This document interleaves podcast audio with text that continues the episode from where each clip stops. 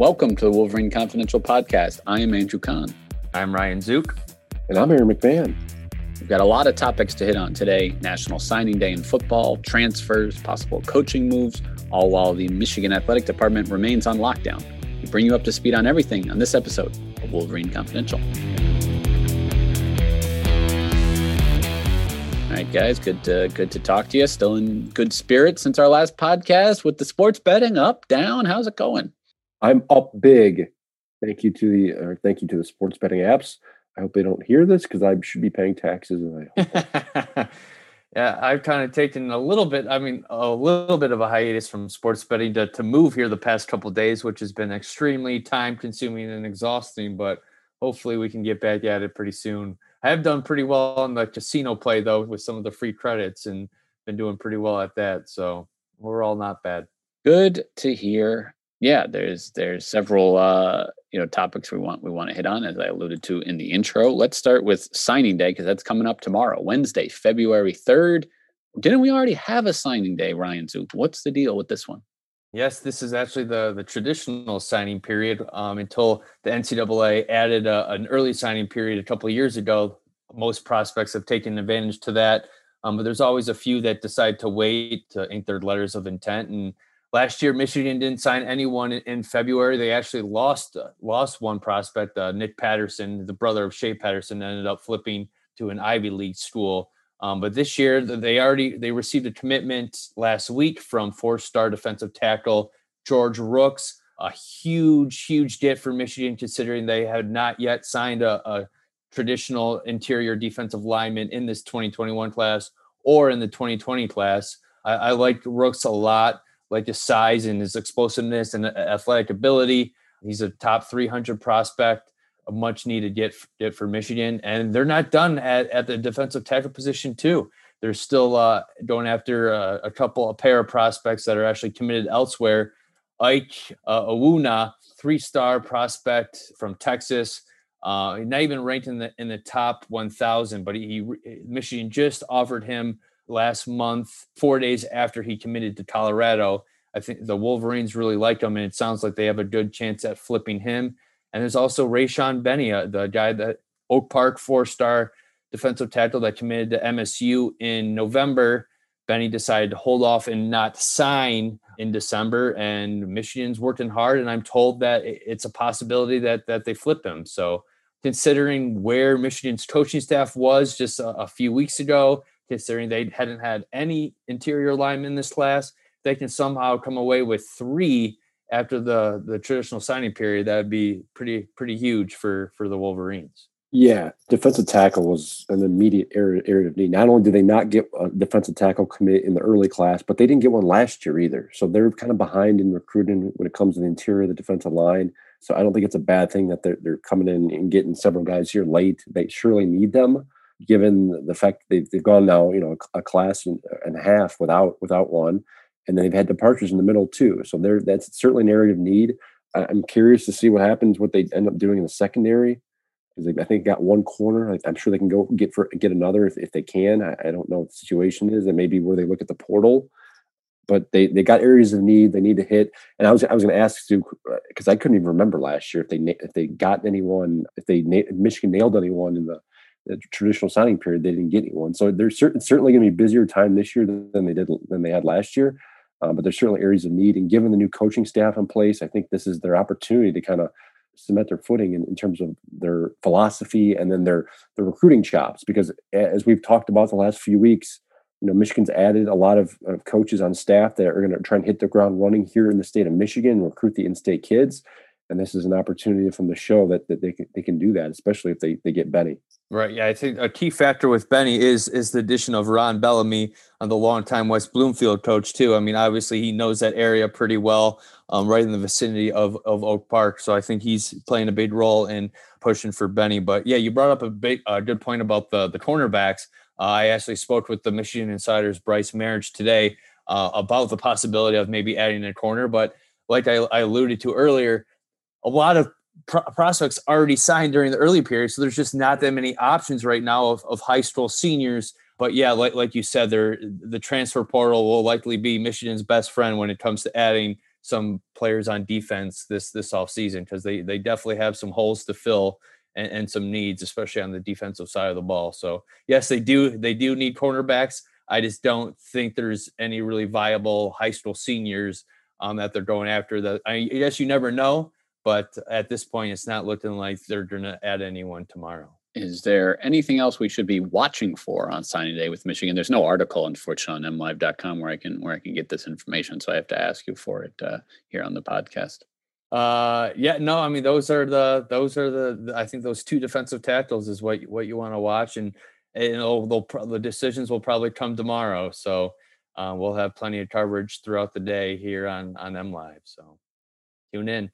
All right, so that's who that's the future potentially of of you know kind of influx of of talent into Ann Arbor. But we've got some we've got some guys leaving too. Uh, I guess we can go to start with Aaron here as far as you know recent transfer news in and out of the program. I suppose if you could kind of fill us in on what's been going on there with football. Yeah, I mean the, the big one, I guess, the last couple weeks. I don't know if we've talked about it a ton yet, but Zach Charbonnet is on his way out. Uh, mm-hmm. Uh, he he announced or he didn't announce his name appeared in the transfer portal a few weeks back. He announced late last week that he is going to UCLA. So he's going back closer to home. It's a school that did originally recruit him when Michigan was after him out of high school. So it's it's an opportunity for him to kind of play closer to home and play in more familiar uh, area. Um, but I'm still baffled that you know his his departure. It's it's one of those things where Michigan kind of hit a home run when they landed him from a recruiting perspective out of high school.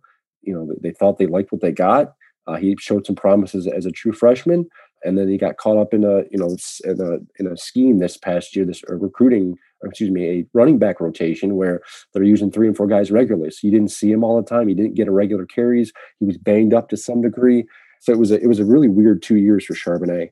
And then Dylan McCaffrey, uh, name we've talked about pretty much pretty regularly in the last few months. He opted out of the 2020 season he, it was reported by us and, and others that he expected he was expected to transfer. His name was in the portal last, I think, two weeks ago. Um, but he, he announced the other day as well that he's going to play for his dad at Northern Colorado. Uh, I'm not surprised by this at all. You know, his, his dad's entering his first season as head coach there. Uh, UNC actually did not play uh, this past this past fall. They opted out of the season. The FCS, their conference, the Big Sky, chose not to play. Um, they're going to play, a, a, I guess, an abbreviated spring schedule, so I guess he'll get some run there. But I expect to see him fully in the fall. He's a grad transfer, so he'll be able to play right away. I think he has two years of eligibility left. Two certainly, um, you know, big names kind of departing. Other guys have also left. I don't know if we've touched on Luigi Vilain is going to Wake Forest. Christian Turner is going to Wake Forest. So a lot of guys going out, you know, and then that kind of goes in with you know, obviously recruiting uh, signing day being tomorrow. Two key returners, I guess. I reported earlier today, this morning on M Live. Our tech subscribers also got this news first Monday evening. Two key returners on the defensive side of the ball. Michigan's going to get back in 2021. Josh Ross, Donovan Jeter, two names I, I think they needed back in some in some regards, not only for the experience, but from the, the leadership standpoint too. Michigan's going to be incredibly thin at linebacker this year. Ross gives them something. Uh, him and Michael Barrett give, I guess, gives Michigan something to, to work with there to start with. Uh, and then Jeter uh, help obviously helps plug a hole in the interior of the defensive line. I don't know whether he's going to start or not. I'm, I'm still curious to see what you know what type of scheme Michigan plays this year with with first year coordinator Mike Macdonald, whether it's a three four four to three. Because I, I you know I expect Chris Hinton will get the start there. But either way, Jeter's going to provide some depth. Uh, Ross will certainly start whether whether it's middle linebacker or, or will uh, we'll see. But they get two key guys with experience and starting experience under their belt back for defensive side of the ball that obviously, as we've talked about ad nauseum, just absolutely struggled this past year. Just to go back to the transfers again, real quick. I mean, the the Zach Charbonnet bit. I mean, people forget he was a top fifty recruit out of high school. I mean, this it was a big get for Michigan, and and for him to leave after just a couple years. I mean, after I remember that Army game, it's they just he basically he was their their offense that day, handing it off and and having them pick up three, four, five yards at a time, and they were some tough yards. And you were like, wow, this guy has a bright future at Michigan. And then it just it, he the injuries and just he was never really able to to take off. And Not only that, but he had he had like that seventy yard uh, run in the opener against Minnesota. So like he showed up. Like there were instances where he looked really good and he looked like he could have been their number one back. But eh, you know, as I said earlier, Michigan insisted on using this running back rotation this year. For what reason and whose idea it was, I, it still remains a mystery. But you know, he clearly didn't probably didn't get the carries he wanted, the run he wanted and he he, he, chose a left. Obviously, there's maybe other circumstances there. You know, we we don't really know. We probably won't find out. Um, but it, it's a it went from a huge get from Michigan to almost a huge miss, just in terms of their usage of him and his you know his potential. Um, and yeah, and it goes along with you said, you know, obviously signing day coming up, but you've got the, you know, the transfer portal works both ways as well. So um, I know, you know, you guys have both alluded to this in the in the past that uh, you know they could be going that route to to add players as well as as Harvey makes uh, another yet another appearance on the Wolverine Confidential podcast. But yes, I'm not talking crazy. They could be bringing in players through the tr- portal. Yeah, I'd be surprised. You know, Michigan's been very careful and selective in who they get out of the portal. If you go back the last couple of years, I mean, Mike Danna was was a special case. Uh, Shea Patterson, he was a, you know he, he was a transfer. So Michigan's been real you know real careful. They got they got a guy coming in this year from the from their portal um, Willie Allen, offensive tackle from Louisiana Tech. So they've been real selective, and I, I don't expect that to change. Michigan isn't just going to go out there and get someone just to get someone. Right. A, it's going to be a fit for the school, and it's got to be a fit for how they're going to play and, and, plug a position. So, yeah, I mean, I wouldn't I wouldn't be shocked if Michigan gets one, maybe two guys this offseason. But don't expect them to to pillage the thing and and and be like a Rutgers and land you know multiple guys just to, to fill a roster. I just I don't see that happening under Jim Harbaugh. All right, yeah. So that's uh, we kind of hit on the players, but we've got you know coaching news to to discuss as well. You know, Aaron, you wrote about this. Warde Manuel spoke uh, on a podcast a Michigan, you know, athletic department uh, hosted podcast, but he was you know asked about Jim Harbaugh and then you know kind of his hopes for the program going forward, given that uh, you know the contract extension was signed and i guess you know what was your kind of takeaway from uh, manuel's message? Well he, he said all the right things. Uh, he was asked about extending you know jim harbaugh and he, he kind of said that he believes in him and his ability to lead and he he thinks he'll you know bring michigan to the you know right success and he so Warde said all the right things as a boss and, and a person who has to justify his decision to to, to extend it which you know as, as some michigan fans you know some some fans were frustrated uh, they mm-hmm. didn't want to see the extension. Nonetheless, it happened. Uh, but what I was really, I guess, um, taken aback by, or just you know, I, I poked my ears at, were was um, you know Warde's comments about Jim's staff. You know, Warde was pretty open in that he he felt like the defensive staff just wasn't getting it done in, in their in their approach and their scheme and their philosophy. And Warde felt like there was a change, a change needed. What I'm curious about is whether Warde, you know, dictated that to Jim, or that's something Jim and, and Warde both came to an agreement on together. So it was it was curious to hear you know hear Warde just kind of talk about the defensive staff. He's excited uh, by the new hires, Mike Macdonald, George Helow, Mo Linguist, uh, guys. He thinks that I think he believes can bring Michigan's defense in a different direction. So it, it's it, it was it was intriguing to listen to just just in regards to Warde's thoughts on how how the season ended in 2020 and where things can go. Um, it was it was a long conversation. I think he spoke for almost a half hour, wide ranging topics. He was excited about Mike Hart and Ron Bellamy joining the staff. You know, Warde was he's he's familiar with with Mike. Uh, he's familiar with Ron. They're both, both from New Orleans. So it, it, sounds like Warde's energized about some of the hires Jim made. I, I wouldn't be surprised if, if Warde played a factor in some of these decisions. But they they clearly like the youth. They like the diversity, and they they think that um, you know big things are on the horizon. We've heard this before, so it's, it's important to say you know approach this with some cautious optimism here. But you know, year six, and you've had to make a coaching staff change. So we'll see what happens. Uh, Warde's obviously on board. Uh, we haven't heard from Jim Harbaugh yet in regards of the staff t- talking to reporters. Um, but I, am curious to see how Jim kind of justifies all this. Yeah, no, I mean, I, am with you right right off the bat. You said, you know, he said all the right things. I mean, what else can you say? He's made he's made the decision, so now you got to roll with it and, and, support your guy. You know, we talked about uh, the the coaching staff being, you know, probably somewhat finalized now at this point, but uh, you can't you can't necessarily stop a guy from leaving. Um, and an assistant has interviewed with a with a familiar familiar face in the NFL. Tell us about it. Yeah, linebackers coach Brian Jean-Mary uh, reported Sunday night that he was going to interview Monday with Urban Meyer the Jacksonville Jaguars to join the staff there. Not surprised, Charlie Strong, the former Texas coach, uh, is the assistant head coach for Urban Meyer there. Brian Jean-Mary's he's worked under Charlie Strong pretty much his entire career, better better part of the last ten years. So it wouldn't surprise me if he's leaving. Uh, and it, it makes sense because for those that have been following this situation, the offseason situation with Michigan's coaching staff, just a few weeks ago, there was a report that Michigan was considering offering uh, the linebackers coach down at Florida, Christian Robinson, a uh, a job that has not since materialized at this point. So you have to wonder if Brian Jean-Mary saw the reports and, and thought about maybe leaving. You know, I, I don't know the situation, but either way, it was confirmed that he did plan on, he did plan on interviewing with the Jaguars. Whether that materializes into a job there remains to be seen. It's important to note that Jean-Mary does have a year left on his current uh, contract. Uh, he was set to make four hundred fifty thousand dollars base salary this year. So if he was to leave for the Jaguars, he would have to pay that that pretty much thing that full salary back to Michigan. The buyout clause, hundred percent, to try and prevent this from happening.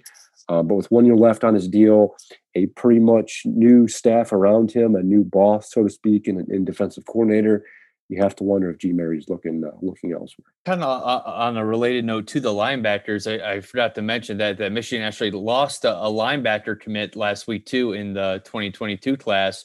Uh, Tyler Martin, a four-star prospect from Massachusetts, who, who was one of the only one of two four-star commits in that class, and uh, sure enough, a couple days after he he decommitted, he received an offer from Arizona, where where Don Brown is now the defensive coordinator. So I would not be surprised if if he ended up there. I know he had a has a close relationship with with Don Brown, like like a lot of uh, players in the New England area do. So and it's not to say that Michigan Michigan still still in in the running for him, that but they just kind of have to re-recruit him with with the new staff, whoever whoever that may be. If it's a new linebackers coach, we'll see. But that's another thing to keep an eye on.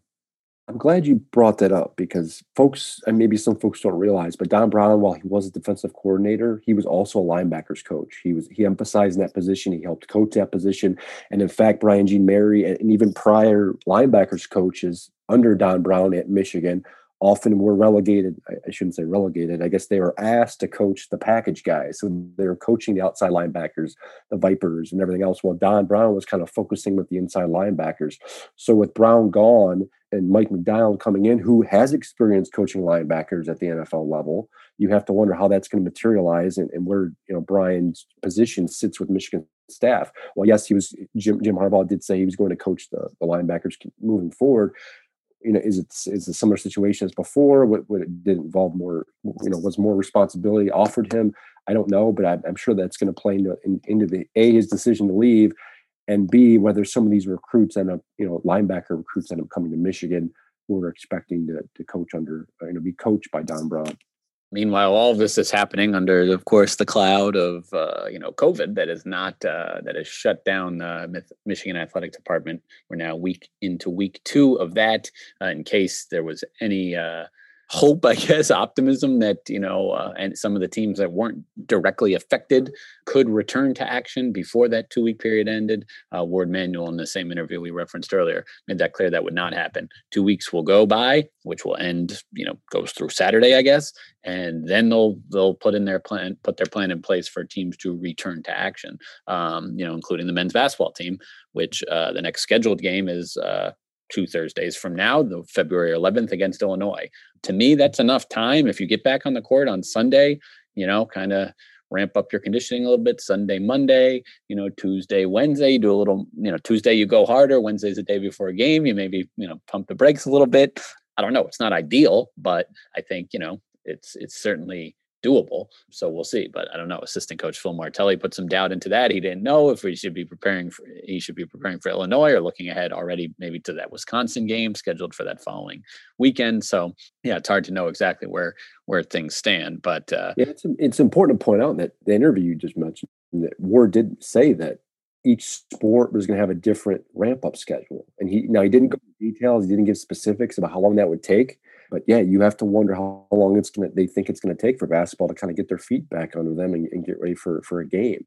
I didn't realize this, but they said you know this spring that uh, Michigan was expecting to have 28 of their 29 sporting teams in action uh, through, through the through the through the year. You know, except foot, football was going to be the only one that wasn't playing games, so they're expecting a busy time. So it's gonna, you're going I think you're going to see different levels of time where it's you know like say tennis or whatever cross country could probably get going right away, whereas basketball might take some time. Yeah. no, we'll see. And obviously they were they were rolling, and Martelli hinted at, you know, he said what a lot of fans are thinking. You know, I hope hope they can pick up where they where they uh, you know left off. So yeah, it's all all worth following, and you know, keep an eye on it, and we'll have you covered uh, on the Wolverine Confidential podcast as well as mlive.com/slash Wolverine.